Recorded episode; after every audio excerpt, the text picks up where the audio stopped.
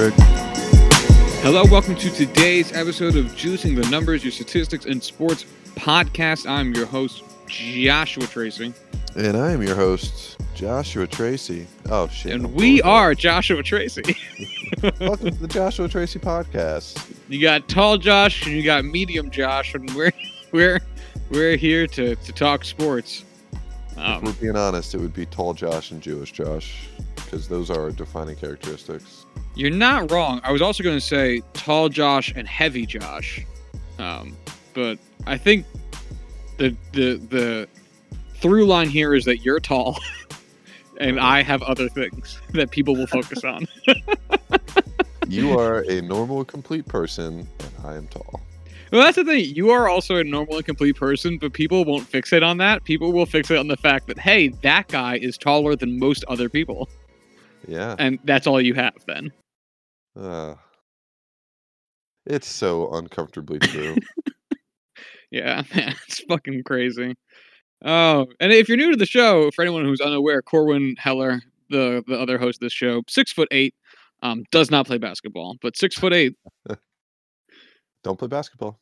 Don't play basketball. He he is almost one Kevin Durant in height, but not in talent. I'm like half an inch shorter than LeBron.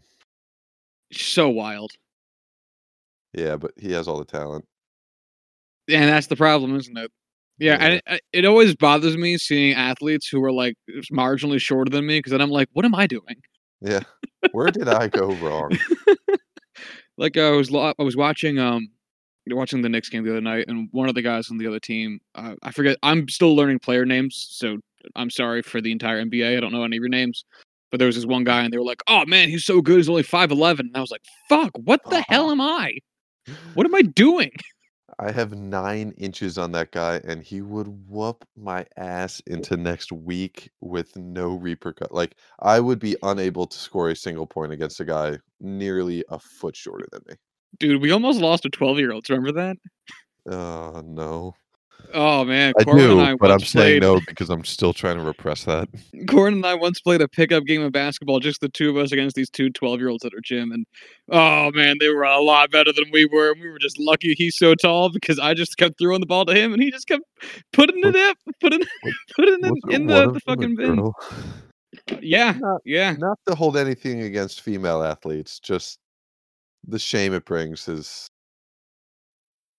you know, It was bad. It was a bad day, man. It and it, yeah, just because we uh, we like sports and we're good at talking about sports doesn't mean anything when it comes to actually playing a sport. But we're leaving that to the side so we can do the thing that we're good at here. and so Um, that we don't get unbearably sad. Well, well, at Yeah, least your teams only tend so Oh no, your team's got eliminated from the playoffs too. Uh, well, no, because your team made the playoffs. Let's talk about the Jets. I guess to start. Yeah. Um, uh, the Jets made one of the first coaching hires. Uh, they ended up hiring Robert Saleh, who was uh, the defensive coordinator coming out of uh, San Francisco 49ers. We had made some conversation around him when we were talking about all the potential, all the big name kind of guys who were getting interviews uh, last week or so. And uh, in that time, since last week, the Jets had a second interview with Robert Saleh and then brought him in um, as the head coach. So, Corwin, since you are still better than me at talking about people who are not um, the players everybody knows, tell me about Robert Saleh. I absolutely love this. I know we talked about um, his ability as a defensive coordinator, his defensive prowess, um, but I think the the big takeaway here, and what I would heard through uh, media people, was the big draw for the Jets was not offensive or defensive ability, but leadership and what you would bring to team culture. And believe me, for the Jets, I, I know you know this well, and I'm sure many people who listen to us know well. The Jets' culture the past couple of years wasn't great, Absolute shit. correct? Um, and I think that's particularly why I'm so excited about this. Um, you know, they're going to be drafting a young quarterback in 99% of chances or 99% of drafts they're going to be taking quarterback. They're you know it's not certain, but you never know.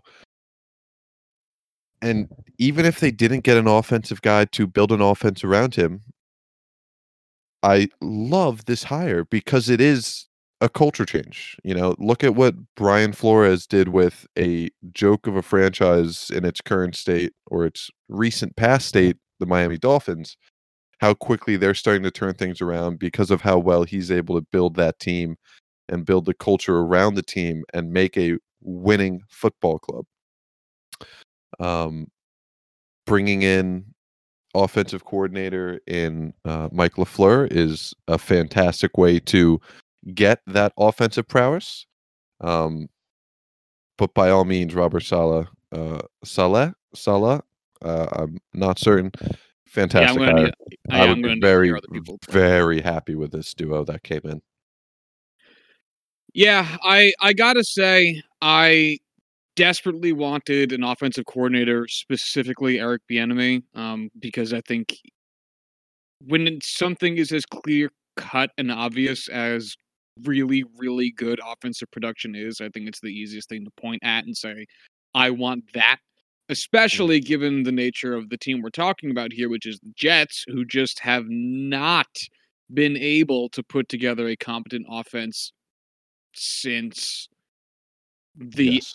Since Mark Sanchez, which is a horrifying. No, no, uh, actually, the first Fitzmagic season Okay. Yeah. when we had Brandon Marshall Brandon and Eric Marshall, Decker yeah. firing on all cylinders, went ten and six, almost made the playoffs. That was a good Who's year. running back then?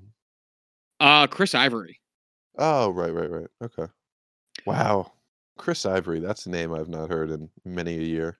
Well, that's because he was great for the Jets and then went in free agency and signed a a contract. I'm not going to say big or small. Um, with the Jacksonville Jaguars, and then immediately fell off the face of the fucking planet. I think he went to the Browns first.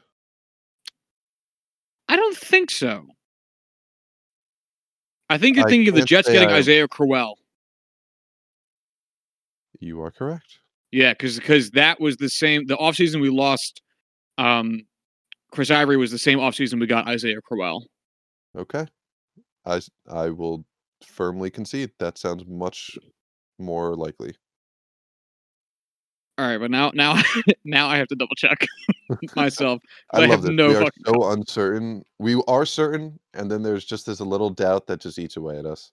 Yeah, especially because like these are teams, especially when it comes to teams that we are fans of. Like, all right, yeah. So Chris Ivory, three years with the Jets, then went to Jacksonville, and apparently played in Buffalo in 2018. No recollection of that, um, but he he did it. Um, yeah. I have a slight recollection of that, but it's not a good one. You know? sure. Yeah, Uh, I don't dude, remember him being anything sort of acceptable in in Buffalo. I I don't remember it abs- fucking at all. But either way, I I you know my perception of this as a Jets fan is like, hey, no matter who we're gonna need or who we're gonna pick up, we're gonna need someone to either bring Darnold out of his I don't want to say out of his shell, really just coach him so that he can play well for more than flashes during games, like series of games, some might say a season. Um Hmm. or uh coach up whatever draft pick we end up taking uh, a quarterback with to a startable cal- caliber.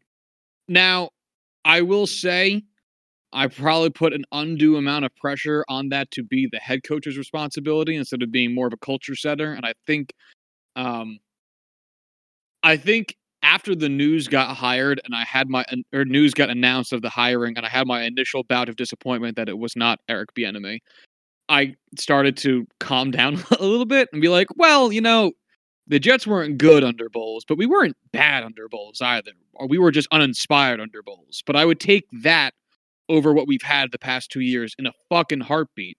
Because I think one of the things about the Jets that makes us a weird team, Adam Gase not finishing the season last year with a winning record was actually really weird.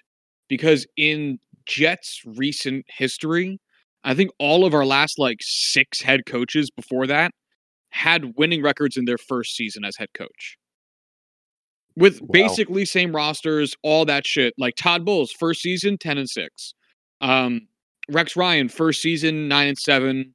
Oh, fuck. Who was before that? Oh, goddamn. I can't remember that far back. I'm bad with my head coaches. I, I it wasn't Herm Edwards, was it? Doesn't it doesn't matter. Rex Ryan. Rex Ryan. Um, but I think that there's the, the for whatever reason the team is built. I think the Jets are a good case in point about team culture and how it can affect talent levels because clearly the Jets have always had at various points enough talent to be good for a year but not en- enough either talent or coaching prowess to be good for sustained periods of time. Mm. Um, and I think that if that culture can be upheld to a reasonable degree, with which I'm hoping a guy like Robert Salah, Saleh, I'm sorry, I don't know, um, could be that guy, then I think we might actually end up for once maybe seeing some success.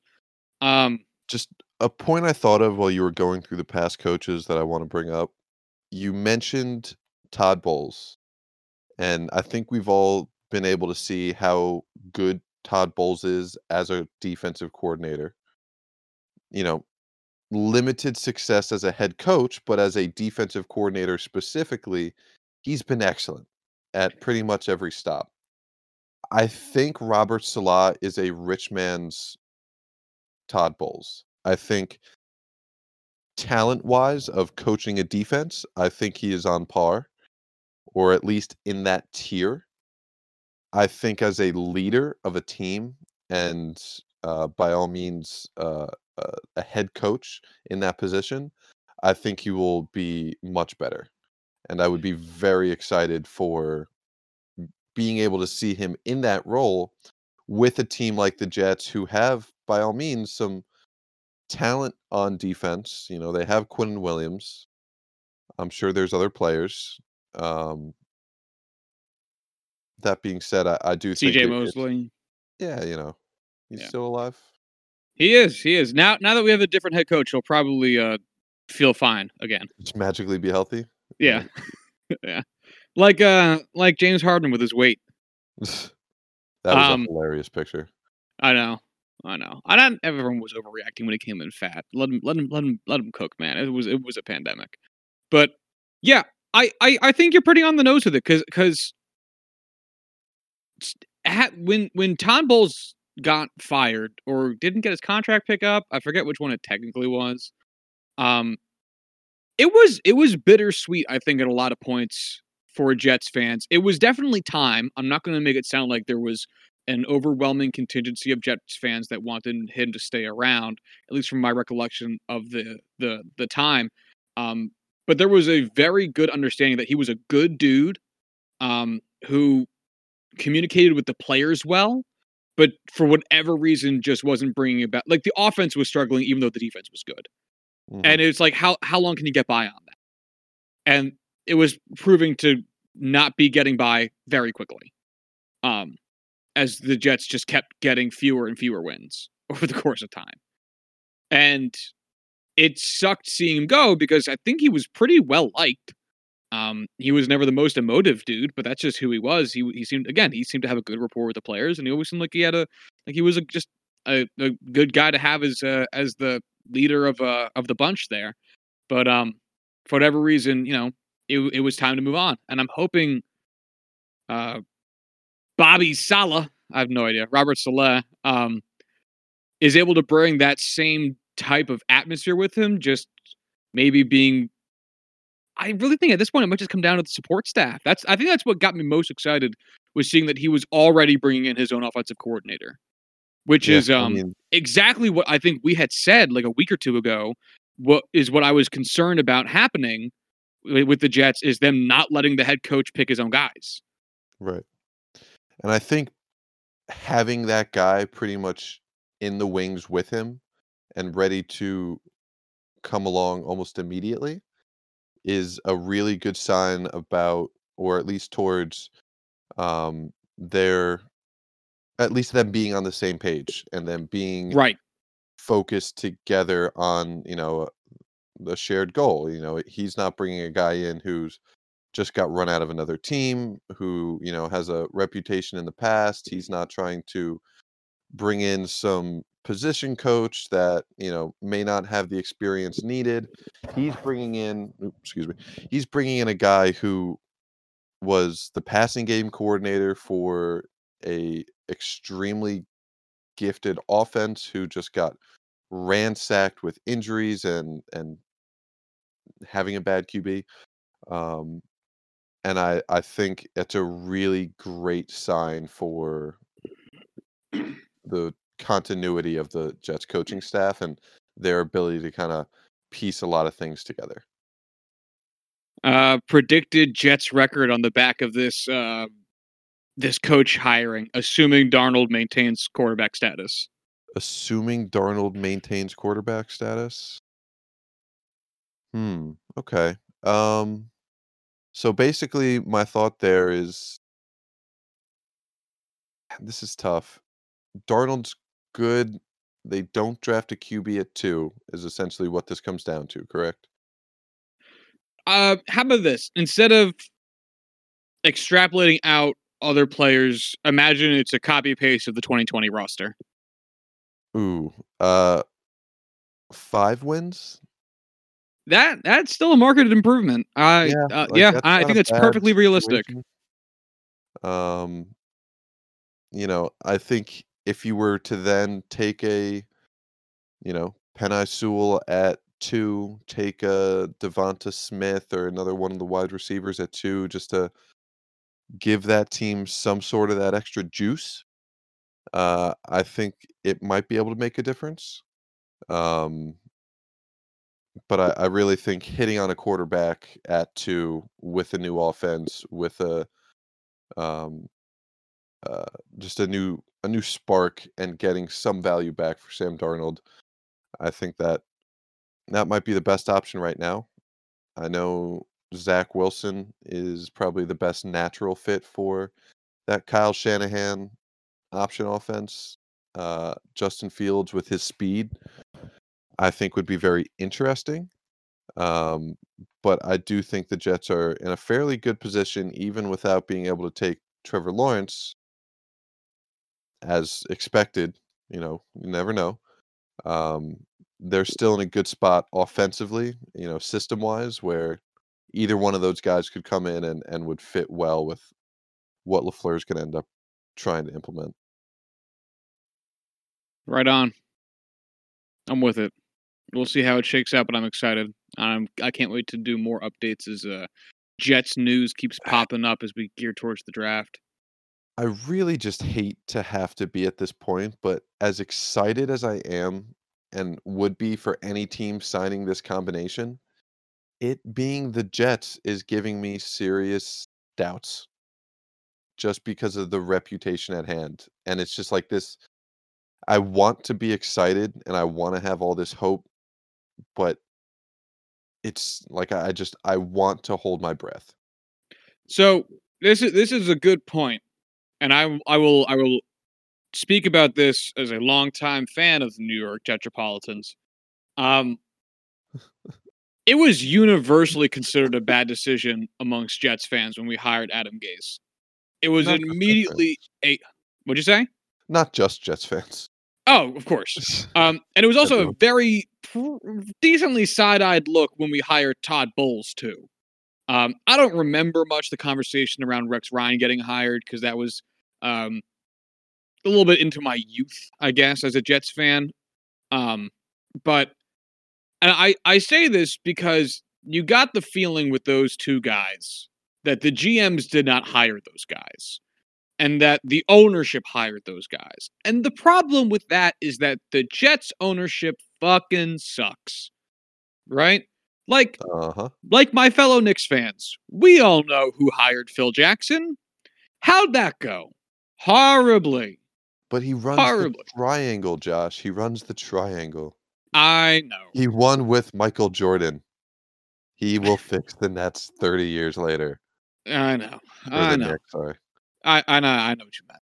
And the and, and you can point to almost any ownership based decision in almost any sport, and it will almost always be awful. Awful. Uh-huh. This hiring, I genuinely get the sense that Joe Douglas picked this guy. Um, absolutely, and absolutely. that is the, the main reason why. And honestly, like I am so much. Maybe it's because I'm more optimistic now. I don't think that's true. Um, than I was in twenty fucking sixteen when Todd Bowles got hired. Um, hold on, I have it up. 2015. Uh, either way, but if you know they're both defensive coordinators, they're both good defensive coordinators, both coming off of um, mixed bag teams, but teams with good defenses um, at their respective times. And and it feels completely different. It feels completely different. And I think a big part of that feeling is the fact that this feels like it was Joe Douglas's guy, which I just don't, in my recent recollection of head coach decision making, that just has not been the case where it's been the the GM's guy. Mm-hmm. It for it for once feels like we're starting to approach a more linear chain of command when it comes to the coaching staff. Because even even under some of those um some of those Bowles teams, like it didn't feel like the like our offensive coordinator one season was was Champ uh Champ Champ Gailey? Bailey. Champ Bailey. I always get it wrong.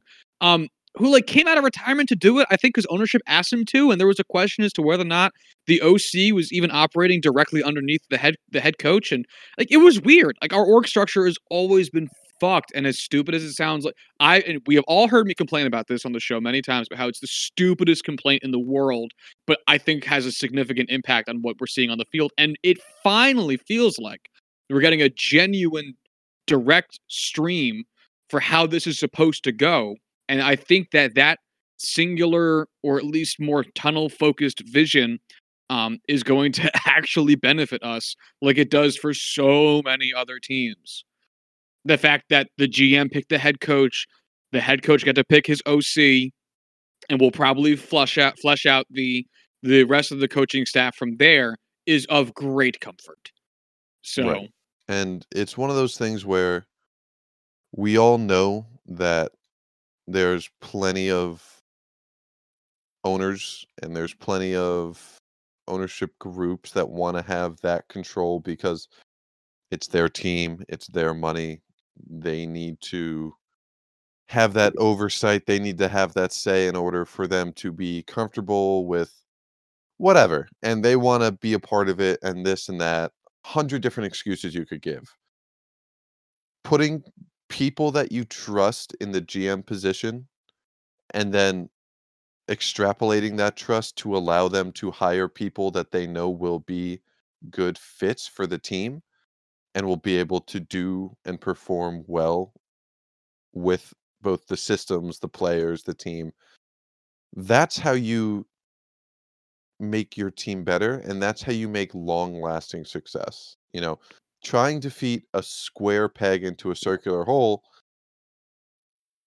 is never going to make it easy for the team to succeed. It's just not. That's not how it's gonna work, and it's just it's a nightmare every time.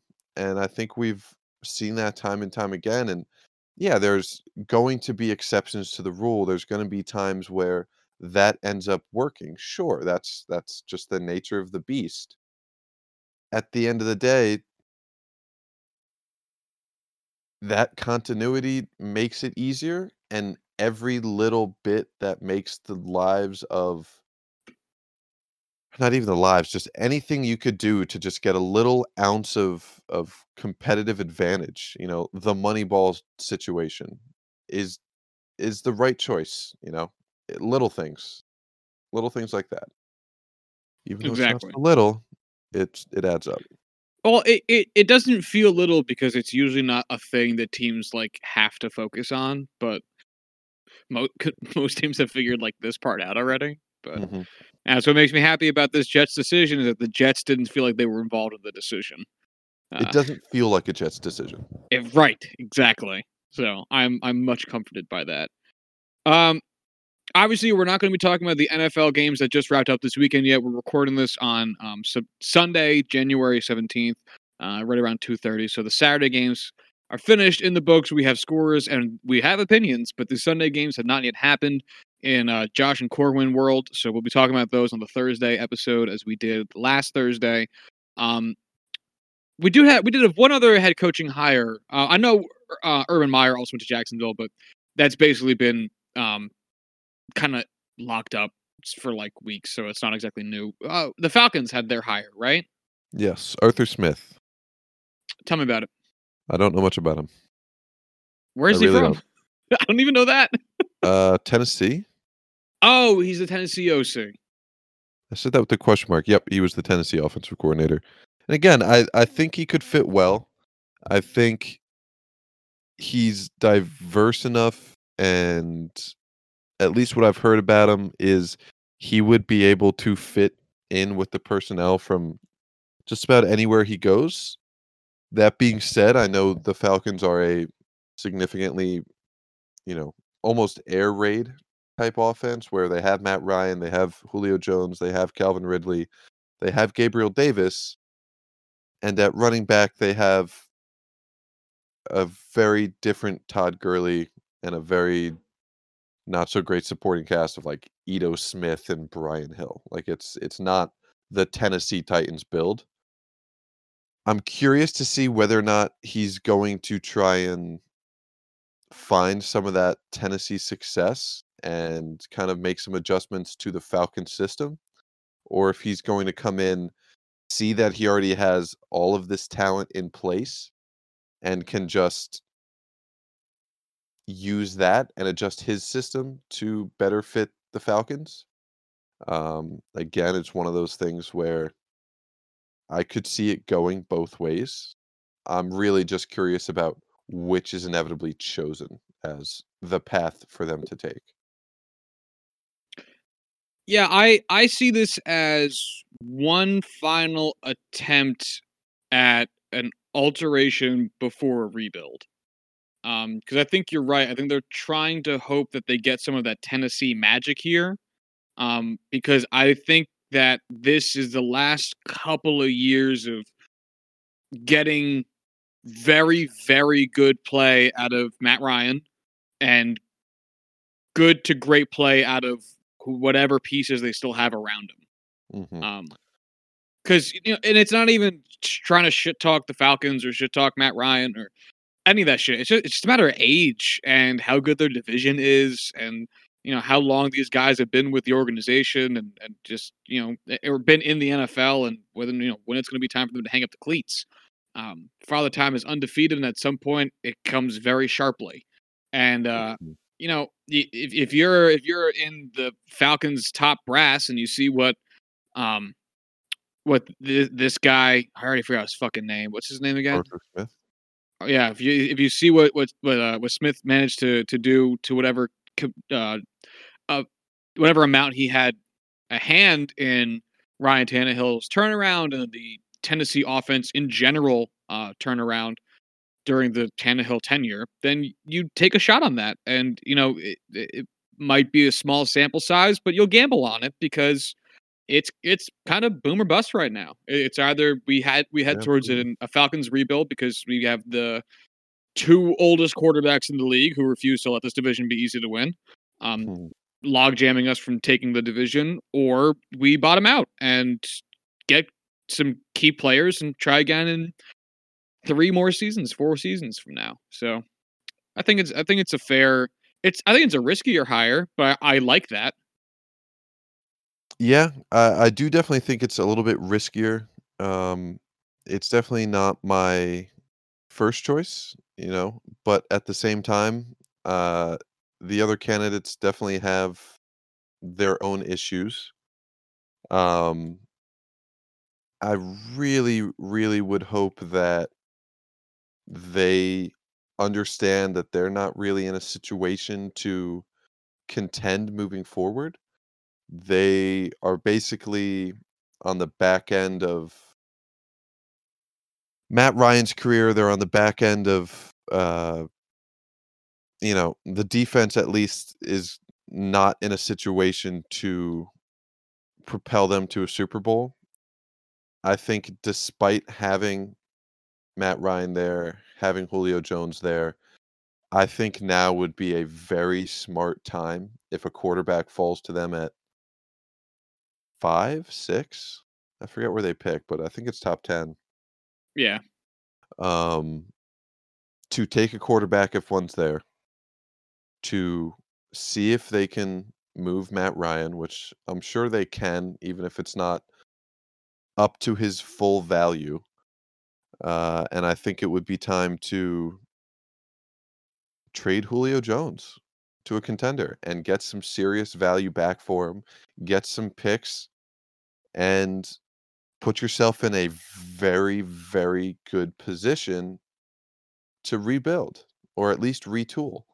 You know, if you can get yourself a quarterback and that's something you can do in the draft, post draft, that's when you could say, all right, now we have this future set up for ourselves. We can take care of some of our um, you know, older guys, send them to contenders, do this, do that, and build around this new younger quarterback and put ourselves in a serious um, position to contend later on. And I think that would be probably the smartest decision for them to do right now because I just don't know if uh, the rest of their team is in a situation to um, to continue on as uh, yes, as a contender. Those are the words. All right. Fuck I me. wondered if we were going to reach that conclusion of that sentence. All right. It was a tough one. Yeah, it was going really strong, and then the brakes came on very suddenly. It was like my mind got distracted without having anything to distract it, and it yeah. Yep. Yeah. Oh, the know idea for exactly how Adderall was born. Ah, yes, the magical, magical drug. Ah. Uh, all right, I I want to talk some baseball. Do we have any other football topics um, on on on hand before we, we pivot sports? Football topics That again. don't involve the discussed Urban. Meyer. I do want to say we never talked about the stipulations with him having full control over his assistant coaches, and again, like we mentioned with uh, the Jets, that's huge. Uh, but one of the other stipulations was major investments and overhauls for the um, team facilities, which by all means, you know, regularly seeing how often colleges upgrade their facilities to help with recruiting, you know, just the level of quality that college locker rooms, college practice facilities, college facilities as a whole bring. And then, you know, looking and seeing the Steelers locker room where it's just bare wood, nothing spectacular, you know, things like that. I don't know how much of a difference that all would make. I have to imagine it would help in recruiting free agents to some extent. But at the same time, that's it's going to be really interesting to see how much of a uh, an impact that is and if that's something that catches on around the league. So it's nothing significant that really will affect um, the Jaguars now or, you know, in the near future. I just think it'll be a very interesting thing to uh, to just see unfold. Yeah, that's an interesting point. I guess uh I, I guess there's no um you know wealthy alma maters of a team donating large chunks of cash to the team. No one no one's giving money back to their employer as a thank you. you know? yeah, no. Yeah, I uh no, no, no, no, no. I, I I don't think like LT gave a huge chunk of change back to the Giants to go build him a new fucking gym. I really doubt that's ever happened with any player in the history of fucking sports. But because you think about it, like that's a totally normal thing to hear happen in in football or um, in college football, even if it's not former players, just like rich alumni just donating money back to the school and ultimately getting funneled into whether directly or indirectly like the athletics departments and then getting state of the art gyms and shit. Yeah, that doesn't really happen in football. I don't I don't think or any other sport.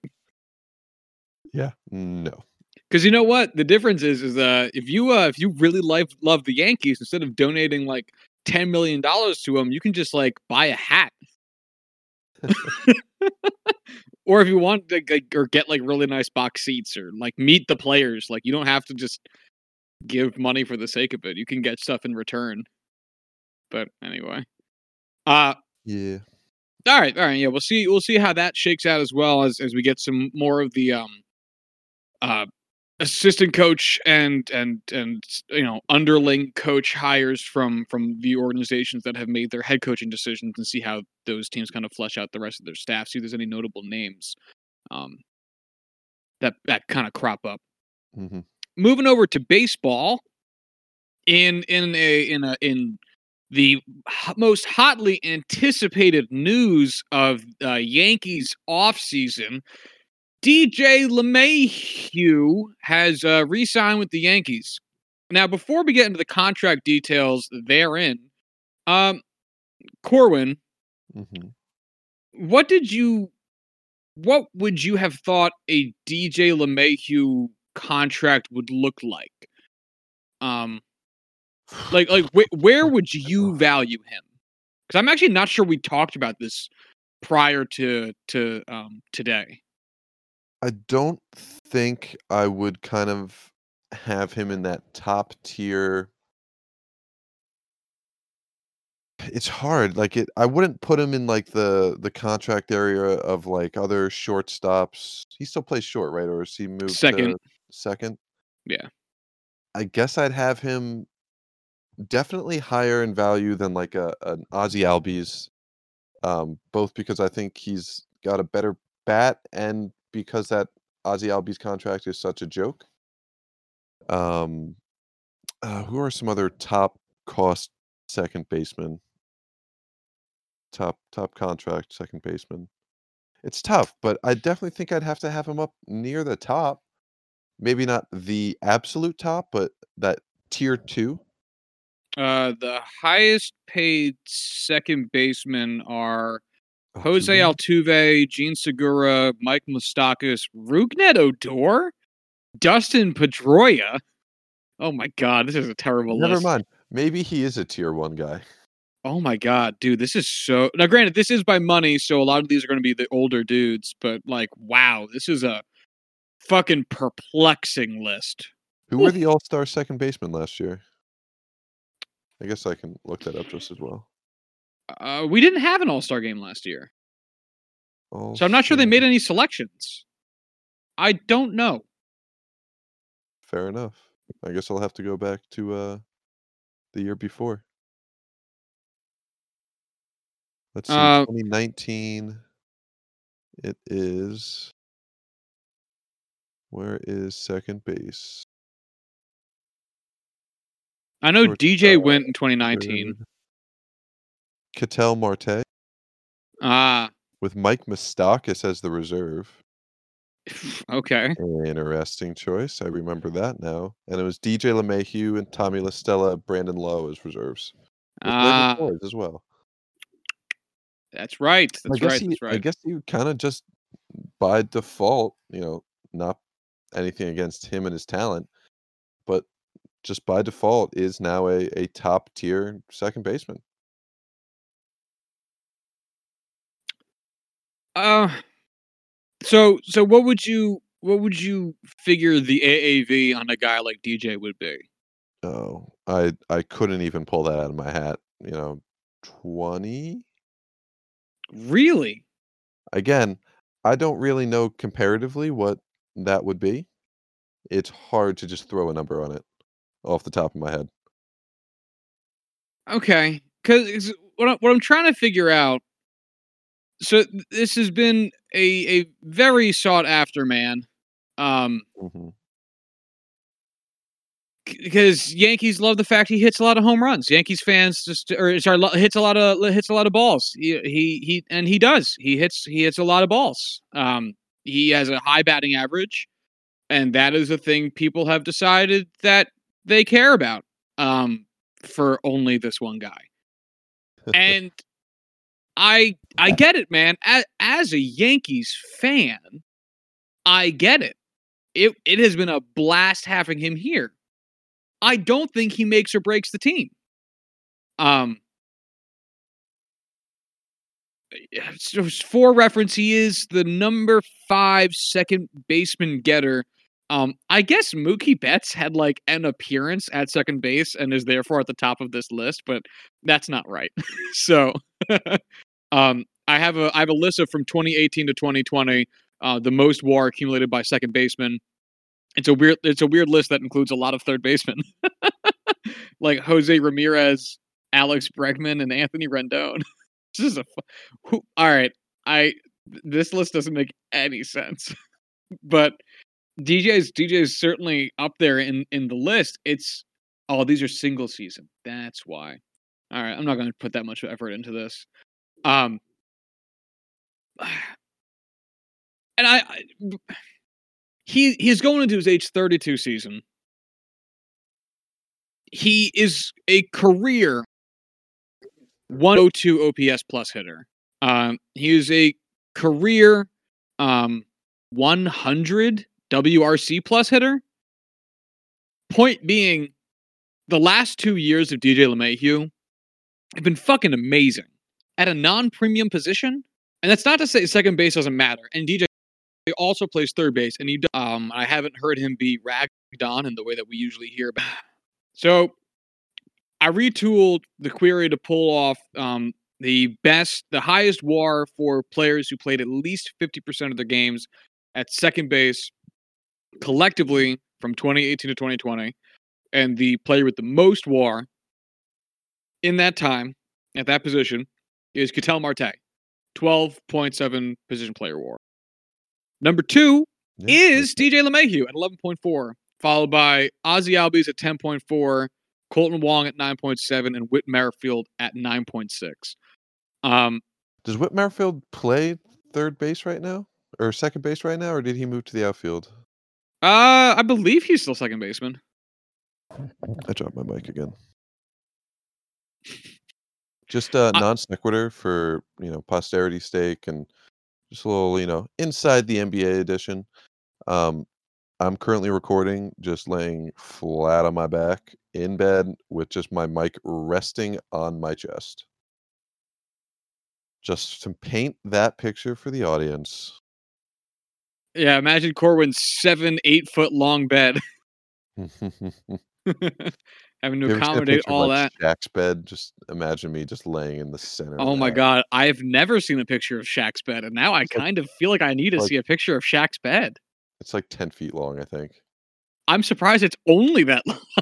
I'm surprised Shaq just didn't line his floor with bed and sleep in a room of bed.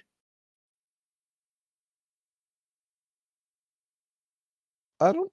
I think that would be really fucking awesome. I've always had this like dream of basically making like a little, not necessarily a room, but like you know how, like in a living room, there's like a half wall sometimes, or like little areas within the room. I just want to have like a 10 foot by 10 foot area that's just like couch or padded, just like just lay out, relax, just doesn't matter what angle or whatever, just bed, couch, room. Yeah. I'm with it. Yeah. Uh all right. So anyway, um pop, popping back over to what we were talking about as we've we've had enough bed talk. Um, pillow talk at that point? Who knows? Pillow uh, talk, my, my pillow talk? I don't know. Um, fuck you, Mike Liddell. Um, so of those five guys, uh, let's try to do this in order. Ketel Marte is currently making heading into the 2021 season six million dollars. Um, he has left on his deal four years and um, looks like thirty-six million dollars. So what is it? About eight million dollars a year. Um, Whit Merrifield was that the next name in order? No, it wasn't. Ozzie Albies.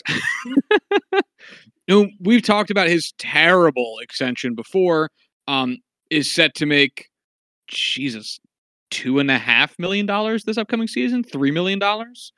It appears Criminal. as though, uh, yeah, I know. It appears as though he has left um, two, four, six years, and um, oh my god, really, like thirty million dollars. This is so bad. Um, so that's terrible. Six years, thirty million dollars. So that's about five million dollars a year. Uh, Kolten Wong, who actually got bought out by the Cardinals, and I'm not sure has a contract yet. He might be a free agent right now. Um, Hmm. but last year he got paid. He four- absolutely is. Yeah. hmm yeah, I yeah, uh, yeah. Last year he got paid just under five million dollars, and finally we have Whit Merrifield, who is uh, still amidst a point two five million dollar contract, so about four million dollars a year average. Um, those are the peers. So none of them cracked ten million dollars a year. DJ LeMahieu, who is granted number two on this list, just behind Ketel Marte, really good, all that shit the oldest member of this group um, is getting double the highest paid player's average annual value. Wait, say that again. The oldest, the Of of the top five war getters for second baseman between 2018 and 2020. So that uh-huh. includes both of DJ's Yankees years and one non-Yankees year. I only included a, a, that third year, that 2018 season, because the 2020 season was very short. Um, there's no nefarious purposes behind it. I figured I'd just capture a little bit more. Why are you trying to know. cheat us, Josh? What are you doing? I, I can change it. Um, and I'll do that actually now just for the sake of it. But um, he's making double what what the next guy is making, and the next guy behind him in terms of AAV is the one guy ahead of him in terms of actual genuine production. And again, this isn't because my problem with it is like you can't. And you know this is such a Yankees fan fucking thing to do, which is I think why it bothers me so fucking much. Is you can't just throw money at your fucking problems. Like, I, I, Spoken like a it, it should it should seem obvious. Like we all agree in retrospect that Jacoby Ellsbury was a terrible signing. People loved some some people loved it at the time because it, it was taking a guy from Boston and a position that we needed at a premium position who was really good for a couple seasons. How'd it go? old Babe Ruth. It was bad. It went really poorly. We threw a bunch of money at a problem and it did not work out. The DJ LeMahieu is going to be signed as a Yankee through his age 38 season. A second baseman who will be paid through his age 38 season. That's fucking bad, man. Albert Pujols at first base is a liability on defense. Like, uh, and again, this isn't this isn't meant to be a diss on DJ, and I feel like that's where a lot of the defense that I saw of DJ coming from on Twitter is, you know, people not wanting DJ back is going, oh, do you not understand how good he? Yeah, he's really fucking good. At the same time, you got to be smart with your dollars. Like you can't you can't just dish out contracts, especially as big money teams like the Dodgers, Red Sox, and Yankees are all, for whatever stupid reason they decide to do this, trying to stay underneath the luxury tax threshold. And eh, if if you want pitching and you want DJ, then you gotta play hardball with DJ so you can afford pitching. Like it doesn't it's not that hard. Mm-hmm. It's one of those things where I really think we should do an episode coming up discussing salary cap for baseball. I don't know what the big argument against implementing a salary cap is, at least in the NBA. But I think it would cause teams to really second guess these kinds of decisions in the future if they had to ration their money. If the Yankees couldn't just throw money at a problem consistently and just expect it to work out because it's the Yankees and and money solves problems. Um, but we could, unless you know off the top of your head, I think we could probably save that for another episode. No one off the top of my head. Sorry. Just like the reasoning against salary cap in the MLB. Uh, because it wouldn't help you. That that's just the reality of it. We've seen bad teams have really high payrolls because unlike, um, especially basketball, but also a lot of our other salary capped sports like the NFL and like um, uh, hockey, uh, having granted to varying degrees, but having a handful of great players can really, really make your team. Um, even if you just have a handful.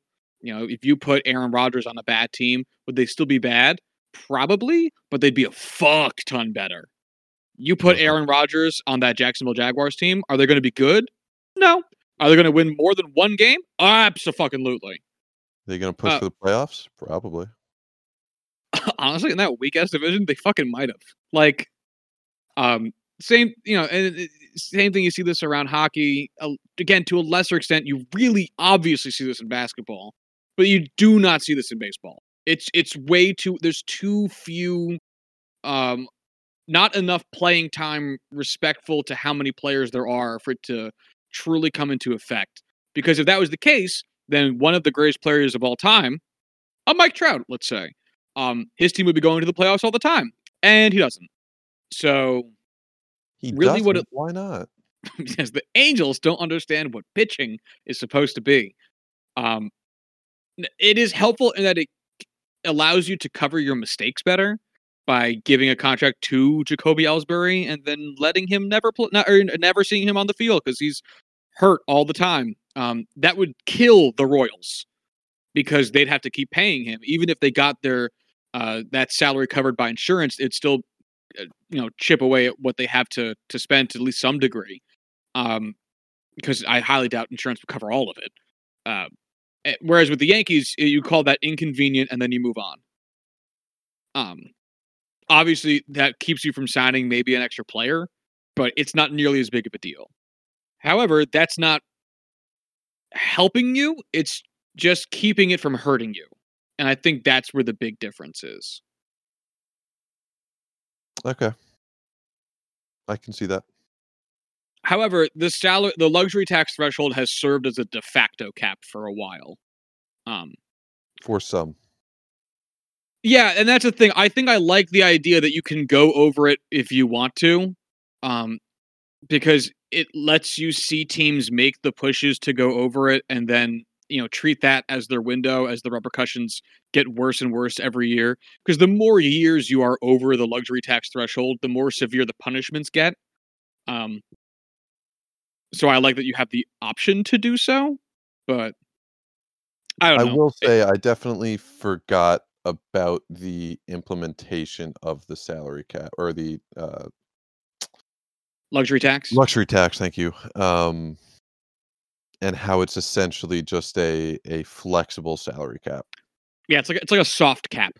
hmm which by all means, in principle, I really do like. Yeah, I I actually think this one of the better. par- I do think the MLB needs a salary floor desperately, um, hmm because I think all sports really, honestly, should have it, and most Yep. sports, other sports, do.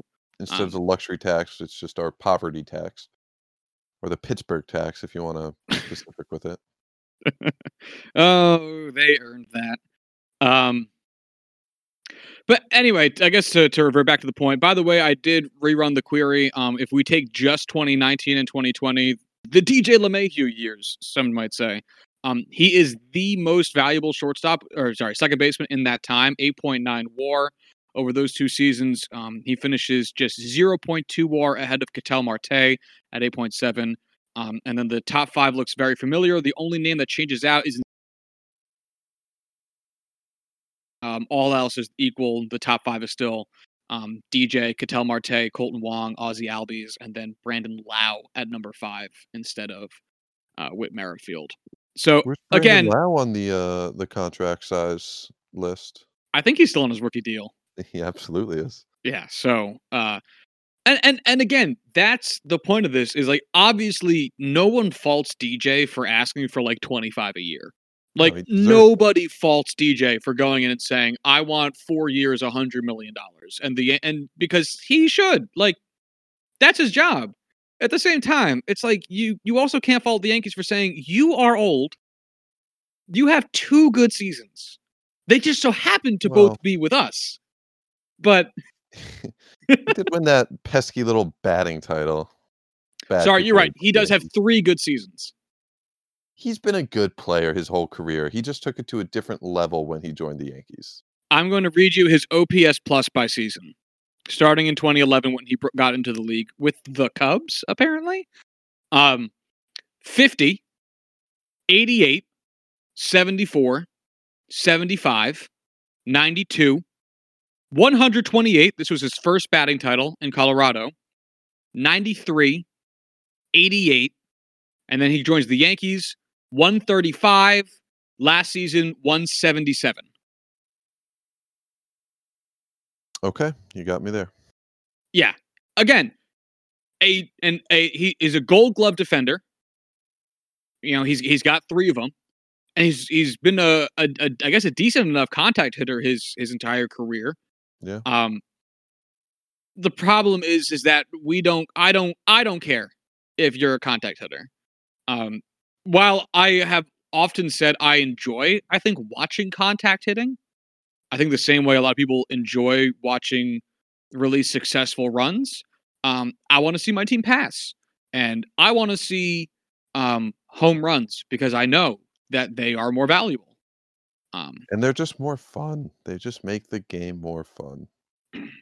absolutely, they do.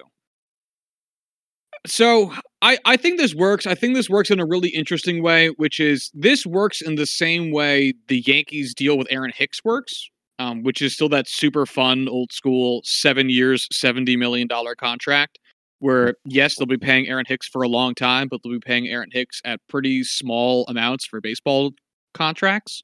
Right. Um, like if you owe Aaron Hicks ten million dollars for the like three seasons, if he retires with three years left or isn't even on the team, it, uh, in Yankee land, that doesn't even fucking process. It doesn't matter.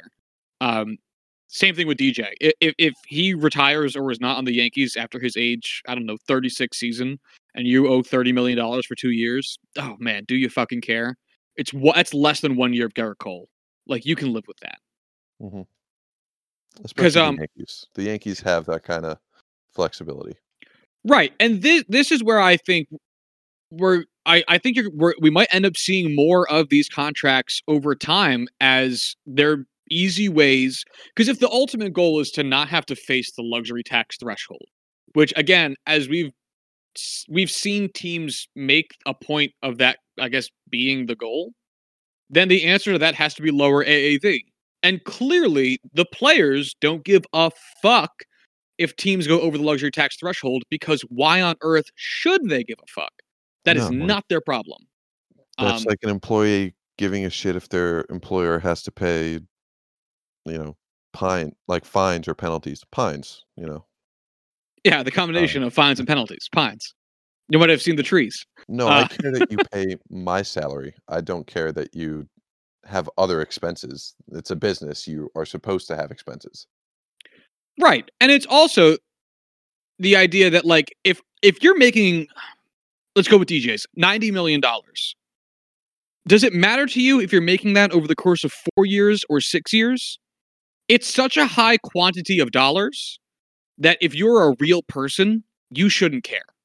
It's not No. going to matter to you. What matters is that one, you will at some point in time accumulate 90 million dollars and I, I I understand you can invest shit and there's compounding rates and blah blah blah blah blah. like that, Suck yeah. my balls. Um, You and I would care about those things, but at the same time, you and I don't deal with that level of money. So at Right. the end of the day, it really it's not a real person issue. no, no, it is not. Now, if you if you know they you and I went into work and, and they you know our bosses told us, hey, instead of paying you um I don't know median salary rate for this one year, we're going to stretch it out over six.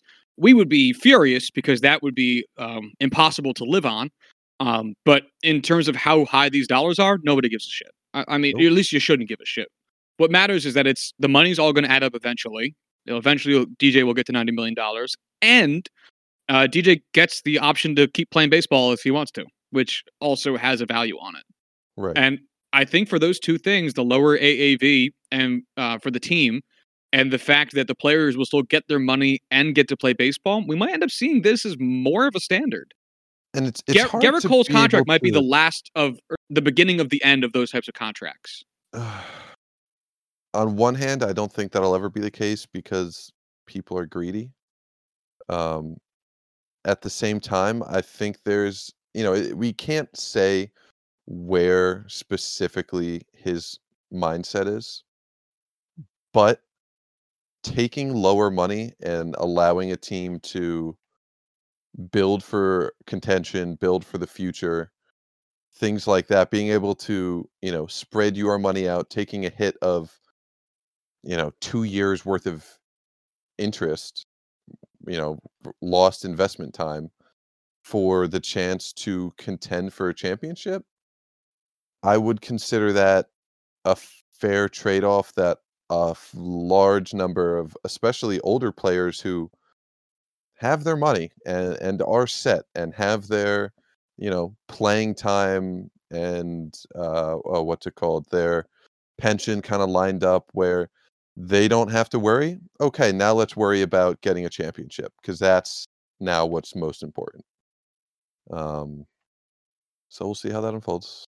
Right, and not to mention the fact that the longer you are an active player in a league, even if you're not like a, a high end player, uh, the more time you have for sponsorship deals. Which, if you want to play it like Gronk, who lived entirely off of his sponsorship money and didn't touch his NFL salary, um, you could probably still get by fine on that, especially if you play in the New York market. Um, just as an added touch. So, all in all, if you had to give a grade to this uh, this signing, what would you say? Uh, a B minus, maybe C plus, depending on how long, uh, you know, looking back, how long he'll be able to continue to play at this level.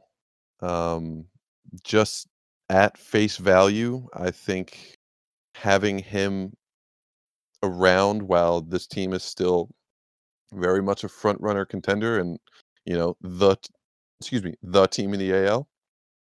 I think it'll work for them.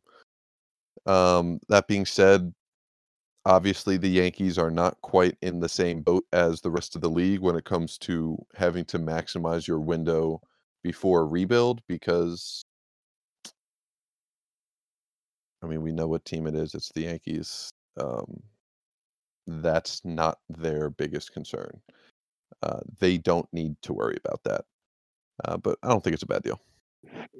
No, I'll probably I'll probably give this uh B B plus. Um, I think this this is still a riskier signing than I think a lot of people are are are making it out to be. This is still you paying a lot for a you know already in his 30s player. I mean. I and what's crazy is like I've been hearing discussions from Yankees fans about how we shouldn't give Judge big money because he's in his late 20s already, and they're we're ready to throw money at DJ, who's literally already in his 30s. But whatever. Um, Whatever. yeah, right. At the end of the day, the Yankees felt this was a guy that they had to bring back, whether you know, and we've talked about the merits of that already. Um, Hmm. so that is what it is. They did so at a reasonable enough rate, and they did so uh, stretched out over enough period of time that they can absorb the losses while still, you know, so in in in an, ability to mitigate some of the risk. So I think while uh, it's still more than I I would have ideally liked to have given out in my mind. I was picturing somewhere closer to 10 or 12 AAV. Um, this is still perfectly acceptable for a gigantic team like the Yankees. So do you do you think the arms race that has taken place in the West between the Dodgers and the Padres has forced the Yankees to make these deals and ensure that they are continuously putting the best players that they can get at each position? no, no, I don't think I don't think so. In fact, I think in I, and I could be totally wrong about this. This is strictly a guess. I think the Yankees probably wanted to be involved in some of those deals that the um that our our West Coast baseball friends have been involved in, but they didn't anticipate the DJ signing taking this long. Um, because you know we we got the Yankees got Corey Kluber like the, literally the same day after DJ signed, and now we're hearing the Luis Castillo trade rumors heating up for the Yankees. Um, and all this taking place after DJ signed. And I think it's because the Yankees knew they wanted to bring DJ back. They just wanted to make sure it was at the right salary level and didn't want to commit to other players and fuck with what they were able to offer in order to stay underneath the luxury tax threshold. So I I I don't think the Yankees felt like they needed to do any because the Yankees holes are the Yankees holes. Like they have holes in the rotation, and they have um problems in the in in certain parts of the infield. Well, and left field. Um, but I think that if the DJ signing happened, I don't know, the first week of the offseason, we might have heard more heat about maybe Darvish going to New York or maybe Snell going to New York. And as we said, when, when we talk about those two trades, that's not meant to disparage the Padres in any way. It's just those deals were so light and the player salaries were so not crazy that it was surprising more teams weren't involved in them. The Yankees being among those teams. Mm-hmm. It's going to be an interesting year for sure. And boy, I am going to stress out over my World Series picks this year. Jesus Christ. Uh, I I know, man. I know. Uh, all right, we've been going for a while. I do want to talk about the the possibility of a Castillo trade. Um, and then in part because, of course, right after we're done recording this, um, it will be announced as all things happen. Um, oh, Doug Pederson also got hired for the Eagles job. Um, we found out right after we finished fucking recording. Fired. God. Oh, sorry, fired from the Eagles job. Yeah, sorry, fired. Definitely Fired. was not hired by the No, the uh, the opposite of of uh, of hired. Um, yeah, God, that was fucking funny. Um, it feels like it always happens, and I so so I know that if we talk about it, it uh, it will be willed into existence. So we'll take it from there. Um, so there's been a lot of there's been a lot of heat, a lot of conversation, a lot of chitter chatter on the interwebs about the possibility of a Luis Castillo trade to the New York Yankees. Um, and I gotta say, I I understand it to a large degree because I think Luis Castillo is a very good baseball player. Um, I also think a lot of Yankees fans are doing the thing again where they have no concept of how much money things are and where the Yankees want to be organizationally. And I don't mean to make this super Yankees specific, but I obviously am because we're doing it. Um, and uh, it bothers me because I'm a Yankees fan. So, Luis Castillo is a great pitcher Mhm. who also uh, doesn't make a ton of money. He's cheap, um, which is part of why Cincinnati's not inclined to let him go. If we're looking at Cincinnati as as a team, uh, where do you think they rank in terms of payroll? Ooh, um, that's hard to say. Uh, where the Yankees would rank? No, no, no, Cincinnati. Oh, very low. Give me a guess. Mm. Uh, bottom third. So what are you saying, like twenty or lower? Yeah, I'll say 20, 23. Fifteenth. Wow. Yeah, yeah. They have. who's wi- propping them up. oh, we're gonna get into that. Um, Okay. Yeah. So right now, the Cincinnati Reds, with only 26 players on their roster, so they still need to Oh to fill God. that out a little bit. Um, have 110 million dollars in payroll right now. It's a lot.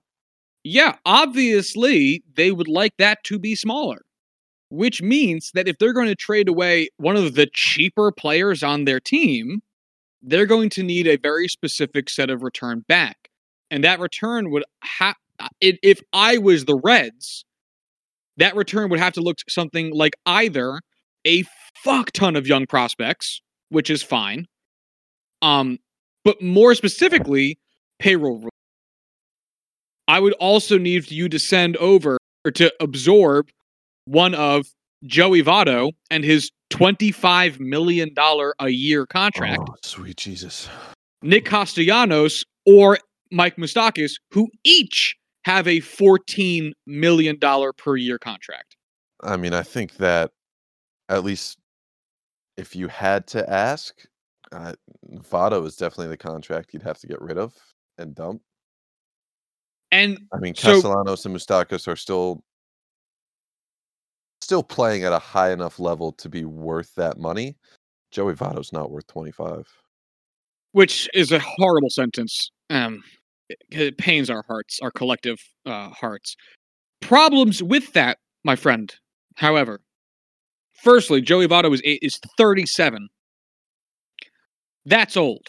Secondly, uh, Joey Votto has a full no trade clause, so he would have to approve a trade to New York. Which, at 37, having spent his entire career with Cincinnati, I am just so doubtful he would approve a trade to go literally anywhere. Um, and thirdly, we just talked so much about how the Yankees are trying to stay underneath the luxury tax threshold and the gymnastics they would do uh, that they've been doing to get there. Why on earth would they then throw all that away to take on a Joey Votto contract? The Yankees, as it stands right now, are $4.8 million underneath the luxury tax threshold, which means that signing Joey Votto would put them $20 million over the luxury tax threshold. Why? Why? They would they Uh, wouldn't do it. you know what? If they were that beyond desperate to contend and put up this year and and put up the numbers needed, maybe. I don't think they would, but maybe. And The see, that's what I'm there. that's what I'm saying is like if if if if that was the case and the Yankees were willing to just say, "Eh, fuck it for this year. Let's just go." They wouldn't have fought with DJ over the difference between $100 million over 4 years and $90 million over 6 years. Like that wouldn't have been a month-long debate. You know what I mean? Right. Uh-huh. So, because we just saw that play out with a um a face of the current Yankees situation, I'm not going to say face of the franchise guy because I don't think he is, but a face of this current iteration of the Yankees. If they just went through that with that guy, why the fuck would they just absorb Joey Votto's $25 million? Again, assuming he goes there, assuming he approves of that trade. And then you'd have to find a place to do something with him because he's not going to go to the minors. No. He's he's there's no way he's going to approve a trade to go to the Yankees just to get sent down to the minors. Absolutely no way that happens. Yeah, Approve the trade, help out the Reds, this, that, and then say, "Hey, I'm I'm still just gonna retire." well, if he was going to do that, he could just retire, not even have to approve the trade. Would that He'd money just be helping off the Yankees. would that money come off the books? Yeah. Okay.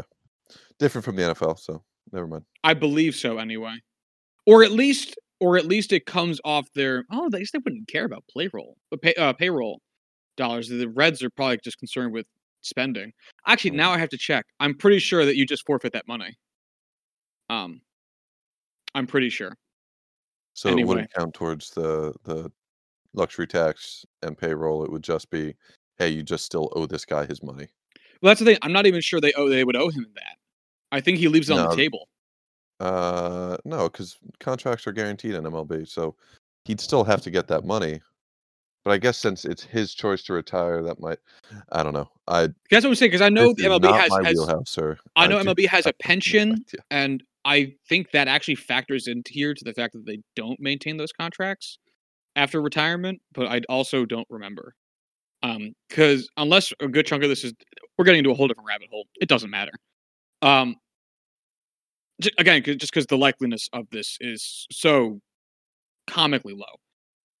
Uh, because Oh, sure. because again, the issue that I see with this isn't just hey, we need prospects.